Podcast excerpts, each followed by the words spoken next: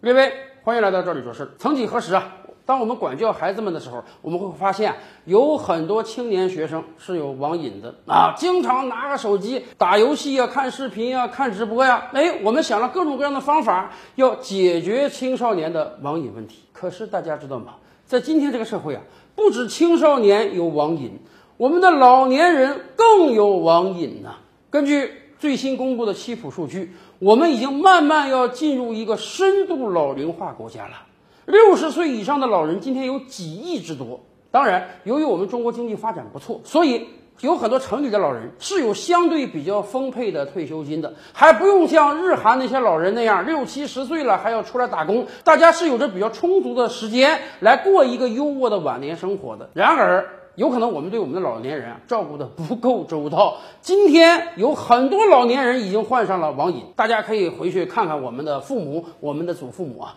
有很多老年人竟然跟小孩子一样，长时间的在把弄一个手机。小孩嘛，这个愿意打个游戏，老年人打游戏的少，但是老年人看各种视频、看各种直播的数量非常非常多。以往我们经常抱怨说，过年过节回家呀，这个孙子孙女儿对这个老年人也不热情，也不打招呼，吃了饭就躲在角落玩手机。现在好了，现在不光孙子孙女玩手机了，父母祖父母们也在玩手机。没办法，这个网上世界实在是太精彩了。以往这个图文时代啊，对于很多老年人来讲，这个视力不太好，眼花了有点花镜，而且那个时候手机屏幕比较小，所以老年人患网瘾的比较少。现在好了。个个都是大屏，手机价格非常低廉，家里又有不要钱的 WiFi，而呈现在手机屏幕上的呢，基本没有什么图文了，全都是各种各样的短视频、小视频直播，看起来毫不费劲儿。这也难怪很多老年人中了网瘾。